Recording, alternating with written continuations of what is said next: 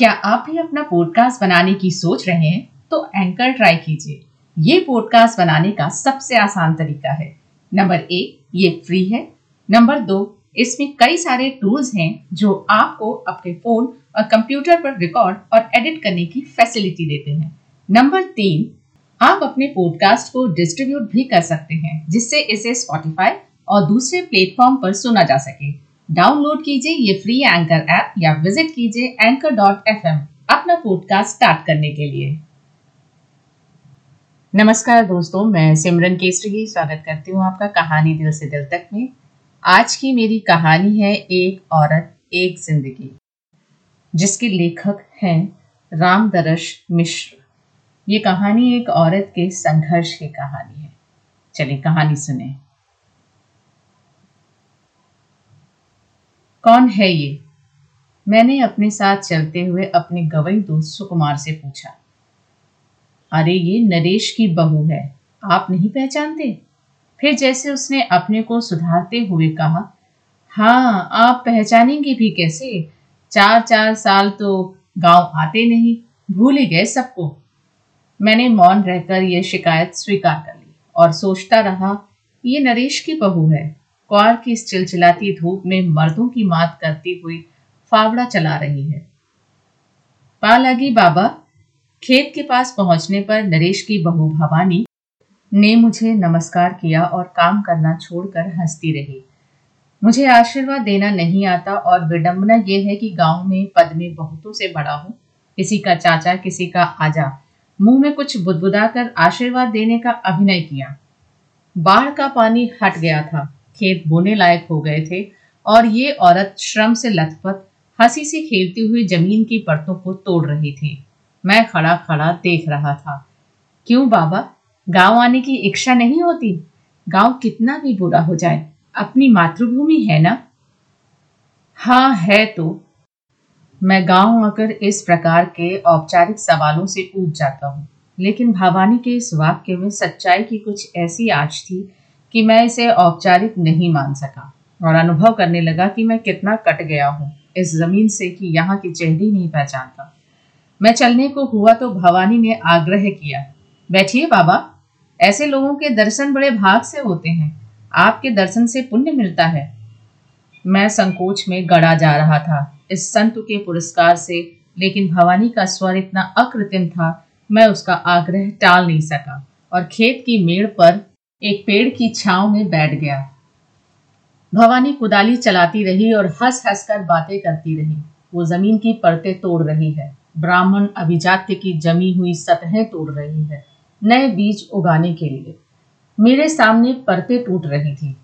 नरेश की विधवा बहू भवानी। नरेश का पूरा खानदान नंगई और गुंडागर्दी के लिए जवाब में मशहूर था।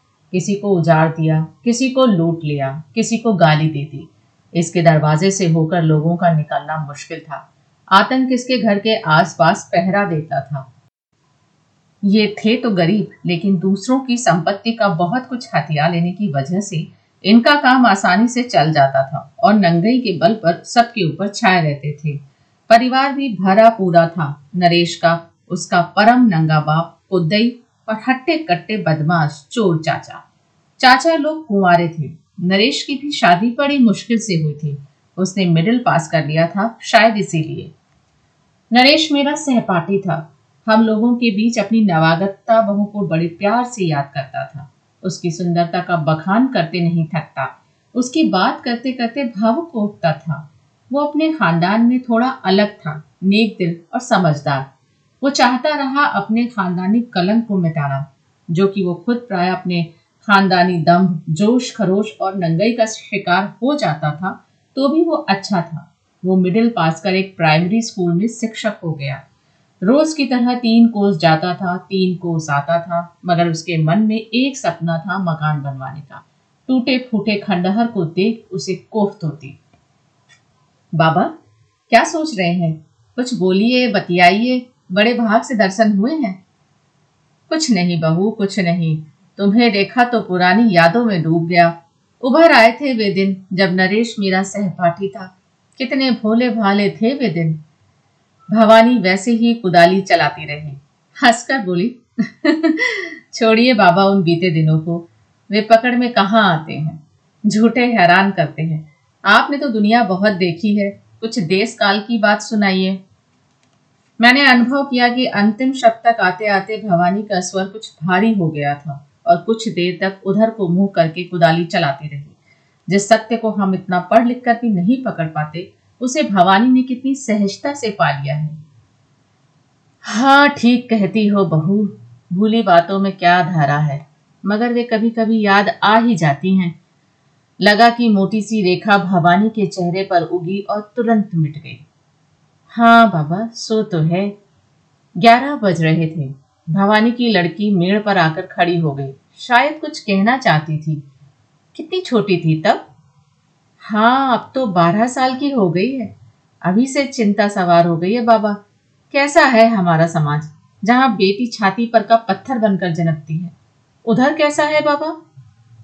उधर के लोग इतने दकियानूसी नहीं है, इसीलिए सुखी भी है। बहू, और भी कोई लड़की है? नहीं बाबा, वो लड़का है। इससे दो साल छोटा। भगवान जिया दे और आदमी बना दे। इसी आशा पर तो ज़िंदगी से लड़ रही हूँ। माई पहुना आए हैं कहीं से? कहाँ से? अरे मैं चीनती नहीं आकर बैठे हैं। भवानी ने कुदाली रोक दी और बेटी को इस कदर देखने लगी, मानो पूछती हो, घर में कुछ खाने पीने को है? मगर बेटी की आँखों की उदासी को पढ़कर जान लिया कि घर खाली है। अच्छा चल बेटी, तू घर चल। मैं बनिया के यहाँ से आती हूँ। बेटी चली गई कुदाली लेकर। देखा बाबा कुआर से भी पुहनाई करने की फुर्सत मिल जाती है लोगों को। पता नहीं कौन है ये जो काम के समय तारने आ गए हैं। चलने को उद्धत होती हुई बोली अच्छा बाबा, आपके भी खाने पीने का बखत हो गया है। सुकुवार ठहरे, बेला को बेला खाने से तबीयत बिगड़ जाती है। अरे सुकुवार, कहाँ का? मैं भी तो इसी मिट्टी से जन्मा हूँ। अरे जब जन्मे थे, तब जन्मे थे। अब तो कितनी दूर जा पड़े हैं। हंसकर वो चली गई और मुझे लगा कि भवानी की सीधी सी बात में कितना कटु सत्य भरा है। मैं घर नहीं गया। सुकुमार के साथ पास के बगीचे में ही टहलता रहा। पास के तालाब में पाखी किलोल रहे थे और ठंडी हवा रह रहकर सुखद स्पर्श छोड़ जाती थी। बचपन के कितने दिन बीते हैं इन पेड़ों के साथ, इस जल के साथ, इस मिट्टी के साथ। बचपन की याद आते ही नरेश फिर याद आ गया। नरेश बचपन का सहपाठी। जब मैं विश्वविद्यालय से गाँव आता तो उसके साथ होकर ये भूल ही जाता कि मैं गाँव से कट गया हूँ। और एक दिन सुना कि हैजे की बीमारी गाँव में फैली हुई है, जिसमें नरेश के दोनों चाचा मर गए। कोदई जैसे अकेले बरगद सा खड़ा था, जो तनिक सी हवा में हहरा उठता है। एक दिन नरेश की माँ भी खाए खाए करती चली गई। नरेश मकान बनवा रहा था उस तैनी डी की ज़मीन के झगड़े में पड़ गई। इसलिए वो अपने खेत में मकान बनवा रहा था। मकान आधा ही बना था कि नरेश मर गया। कोई समझ नहीं पाया कि क्यों मर गया। हाँ पीला बहुत दिनों से दिख रहा था। भवानी कटे रुख की तरह गिरी थी और उसके चारों ओर फैला हुआ सुनसान उसे निकल रहा था। बेटे के मर जाने से कोदेई शमशान के बरगद सा खड़ा था। बात बात में हहराता हुआ, सन्नाटे को और भयावना करता हुआ भवानी एक छाया सी इस बरगद की छाह में सिमटी सिकड़ी पड़ी थी। कोदई भवानी को गालियाँ देता था, मारता था। भवानी घर की खराब हालत देख रही थी और देख रही थी बड़बड़ाते कोदई के निकम्मेपन को। वो चाहती थी घर के बाहर कूदना, लेकिन सामाजिक आतंक कोदई के रूप में खेत में धोखे सा खड़ा था। एक दिन कोदई बाढ़ में बह गया और उसी बाढ़ में नरेश के द्वारा बनवाए आधे मकान की दीवारें टूट टूट कर ढहने लगी। छतें बहराने लगी। बच्चा और बच्ची को लिए खड़ी भवानी चारों ओर गरजती सीमाहीन बाढ़। ऊपर खुले आकाश से टूटता हुआ मेघ। सीमाहीन दिशाओं की ओर ताकती भवानी को दीवारें टूट कर गिर रही थी। पुश्तैनी लकड़ियाँ जो मकान में लगी थी, बहरा रही थी और भवानी बच्चों को लिए सब देख रही थी घूंघट उठाए हुए। और तब से मैं गाँव नहीं आया। पाँच वर्ष बीत गए। सुकुमार बता रहा है कि वो बड़ी बहादुर औरत है। मैंने सुकुमार को जिज्ञासा से देखा तो वो कहने लगा, जानते हैं भैया दई की तेरह ही होते ही घर से निकल पड़े। गाँव की चकित बूढ़ियों ने समझाया, बहू, अभी तुम्हें शोभा नहीं देता और इस तरह घूम घूम कर काम करना, अभी नरेश को मरे कितने महीने हुए हैं और अभी पोते को मरे कितने दिन हुए हैं? अरे, कुछ पूजा पाठ में मन लगाओ, उनकी आत्मा को शांति मिलेगी। तो भवानी ने बड़ा रूखा सा उत्तर दिया। हाँ ठीक कहती हो काकी जी। मैं पूजा पाठ में मन लगाऊँ और गाँव वाले मेरी खेती बाड़ी में मन लगावे। और एक दिन पूजा से जाग कर पाऊँ कि मेरे सारे खेत पट्टीदारों के नाम हो गए हैं और मैं अपने दोनों बच्चों के लिए भिखारिन सी रास्ते पर खड़ी रहूँ। इससे उनकी आत्मा को शांति मिलेगी ना?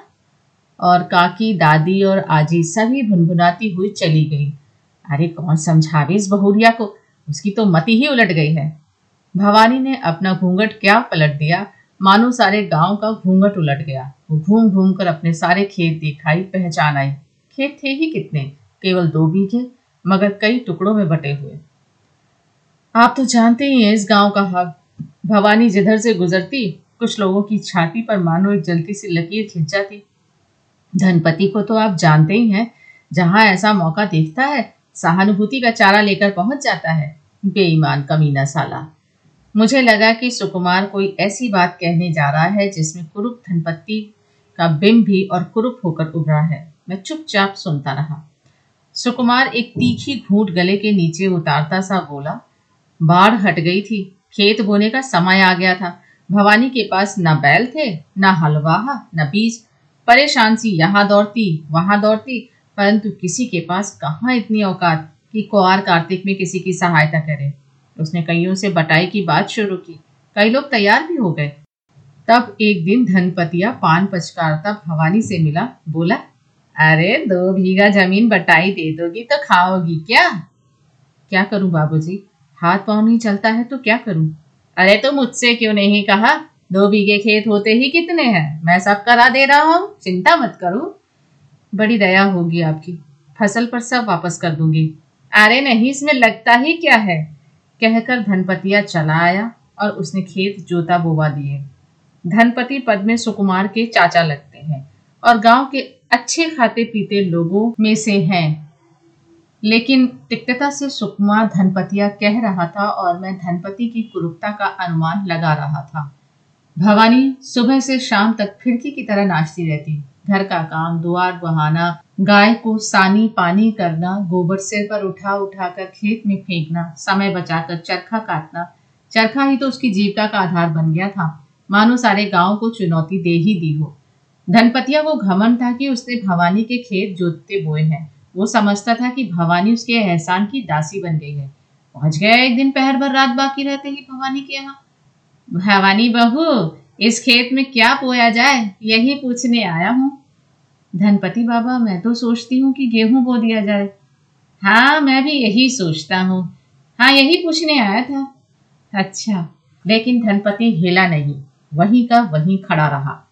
बोला भवानी बहू, कोई और चीज़ चाहिए तो बोलना, कोई संकोच मत करना। वो हाफ़ रहा था। आपकी मेहरबानी है धनपति बाबा? अरे, नहीं नहीं बहू, मेहरबानी क्या है? बात ये है कि बात ये है कि एहसान तो तुम ही मुझ पर कर रही हो। मैं किस लायक हूँ बाबा जी जन्म की करम जली अभागी। अरे, तुम तो बहुत कुछ हो भवानी। कहते हुए धनपतिया ने भवानी की बाह पकड़ ली। तुम्हें कैसे मालूम? मैंने सुकुमार को रोका। अरे, ये तो सारा गाँव जानता है। बात यह है कि भवानी का घर तो क्या है? खंडहर है। बोने के लिए कई लोग उधर से जा रहे थे। उन्होंने उनकी बातें सुनी और फैला दी। भवानी तो इतनी भली है कि उसने ये बात किसी से नहीं कही। हम्म मैंने एक लंबी सी सांस ली और सुकुमार कहता रहा। भवानी ने धनपतिया को डांटा, छी छी, क्या करते हो धनपति बाबा? लेकिन उन्माद में रणुआ धनपतिया भवानी को कसता ही गया। भवानी ने ज़ोर से धनपतिया के मुँह पर दांत से काटा। एक हल्की सी चीख निकली और धनपति छूट कर अलग हो गया। घुर्राता हुआ बोला अच्छा देख लूँगा तुझे, देख लूँगा। गाँव में धनपति का निकलना मुश्किल हो गया। डाल पर दांतों के निशान लेकर किसी ने पूछा तो कह दिया, अरे बच्चे ने दांत गड़ा दिए हैं। और तब से गाँव के सारे शुभदे भवानी के रास्ते से हट गए। मानो भवानी का तेज उसके साथ लक्ष्मण रेखा खींचता हुआ चलता था। भवानी समझ गई कि एहसान का मूल्य क्या होता है। वो अकेले ही जूझने लगी। खेत सींचने के लिए किसी का सहारा न मिलने पर अपने बच्चों को लेकर जूझ पड़ी। पोखरे से घड़े से पानी भर भर कर अपने सारे खेत सींच गई। लोग दंग थे। दंग तो मैं भी हूँ। क्या सचमुच सींच गई? हाँ हाँ झूठ नहीं कह रहा हूँ। सुकुमार बोलता गया, उसमें अजब साहस और बल है। खेत, पानी और गोबर पाकर झूमने लगे भवानी की आँखों में। बड़ी दुखी है बेचारी। मेरे मुँह से आह निकली। दुखी? अरे नहीं भैया, वो नहीं है। दुखी तो वो लोग हैं जो खूब खा पी कर दूसरों का हड़प कर मुँह लटकाए रहते हैं। अरे उसे देखिए, कभी उसके चेहरे को बुझा हुआ नहीं पाएँगे। चक्की चलाते समय, खेत काटते समय, रास्ता चलते समय, उपवास करते समय गाती ही रहती है। सबसे हंसकर ही बोलती है, पता नहीं भीतर का इतना रस उसे कहाँ से मिला है? माँ की अमावस्या का समय आया। गाँव की बड़ी बूढ़ियों ने प्रस्ताव किया, भवानी बहू, चलो त्रिवेणी नहा आए। पति और ससुराल का फूला भी छोड़ती आना। नहीं काकी जी, मेरे लिए तो ये खेती तीरथ बरत है। इन्हें छोड़कर कहा जाऊँ? साफ़ हो जाएँगे, और मैंने फूला तो सेवंती नदी में ही छोड़ दिया है। यही अपनी माँ है। अरे, तू इतनी बेशरम हो गई है कि भतार को मरे साल भर भी नहीं हुआ, और तीरथ व्रत के नाम से नाता तोड़ लिया। तू कितनी कठोर बन गई है रे। भवानी हंसती रही और औरतें बड़बड़ाती हुई चली गई। भवानी की हिम्मत गजब की है भैया, ये तो पूस माह की रातों में उठ उठकर खेतों का चक्कर लगाया करती थी। फागुन आया तो उसके होठों से फाग की कड़ियाँ छूटती ही नहीं थी। गीत गाती हुई खेतों में हवा के समान दौड़ती थी। हाय दैया, इस बहुरिया को क्या हो गया है? बिल्कुल अपरबल हो गई है। मरद को मरे साल भर भी पूरा नहीं हुआ और घूम घूम कर फगुआ गा रही है। औरतें पकती, भवानी सुनती और हंसती हुई निकल जाती। खेत पक गए। भवानी को मजूर नहीं मिले। बड़ी मारा मारी थी मजूरों की। भवानी अकेली बैठ गई खेत काटने और गाते गाते सारे खेत काट गई। दोनों बच्चे बोझ उठाते थे। भवानी कटे डांठों को शाम को ढोती थी। और जब सारी फ़सल कट कर खलिहान में पहुँच गई, तब एक दिन धनपतिया प्रकट हुआ। उसने कहा इसमें का तो आधा तो मेरा है। भवानी ने पूछा, आधा आपका कैसे? अरे, ये तो बटाई का था ना, मैंने जोताया बोया था। बटाई का तो नहीं था, आपने सहायता की थी, मगर मैं आपकी सहायता नहीं चाहती। आपने जितना खर्च किया हो, सूद सहित ले लीजिए। अरे नहीं नहीं, खेत बटाई पर थे। तो आप अब तक कहाँ थे, जब मैं अपने छोटे छोटे बच्चों को लेकर खेत सींच रही थी, कटिया कर रही थी? अरे, ये तो तुम्हारा निजी उत्साह था इसके लिए मैं क्या कर सकता था? मैं बाहर गया हुआ था। तुमने मुझसे पूछे बिना कटिया कर ली तो मैं क्या करूँ? भवानी अड़ गई। आप झूठ बोलते हैं। बटाई की बात नहीं हुई थी और मैं फ़सल को हाथ लगाने नहीं दूँगी। धनपतिया ने अपने हलवाहों को ललकारा। ए, उठा लो आधा डांट इसके खलिहान में से। भवानी हाथ में गड़ासा लिए तन गई। जिस किसी ने डांड पर हाथ लगाया, उससे बाल दूँगी। ये डांड हमारे खून पसीने से सिंचा है। अरे ताकते क्या हो? उठा लो आधा डांट। मगर भवानी का चंडी रूप देखकर किसी की हिम्मत नहीं हो रही थी। गाँव के तमाम लोग चुप थे। सत्य क्या है? सभी जानते थे, मगर सभी मौन थे। अच्छा अच्छा समझ लूँगा तुझे। ये कहकर धनपतिया चला गया। और एक रात भवानी के खलिहान में आग लग गई। लपटों में डांट ढू हू करके जलने लगी।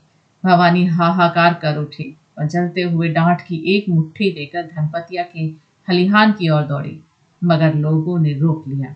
वो तड़प कर चीखने लगी, क्यों मुझे को रोकने को वीर बने हैं आप लोग? धनपति को रोकने में डर लगता है। आपका इंसाफ कमज़ोर के लिए ही है। वो लोगों से पकड़ी जाकर तड़प रही थी और जलते खलिहान की लाल लाल लपटे उसकी आँखों में उठ गिर रही थी।